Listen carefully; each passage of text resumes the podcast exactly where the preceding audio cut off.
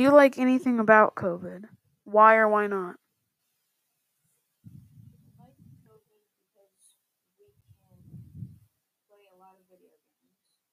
How has COVID changed you? Uh,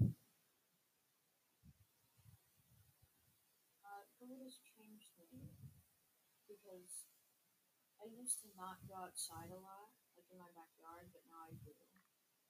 What is your favorite thing to do in quarantine?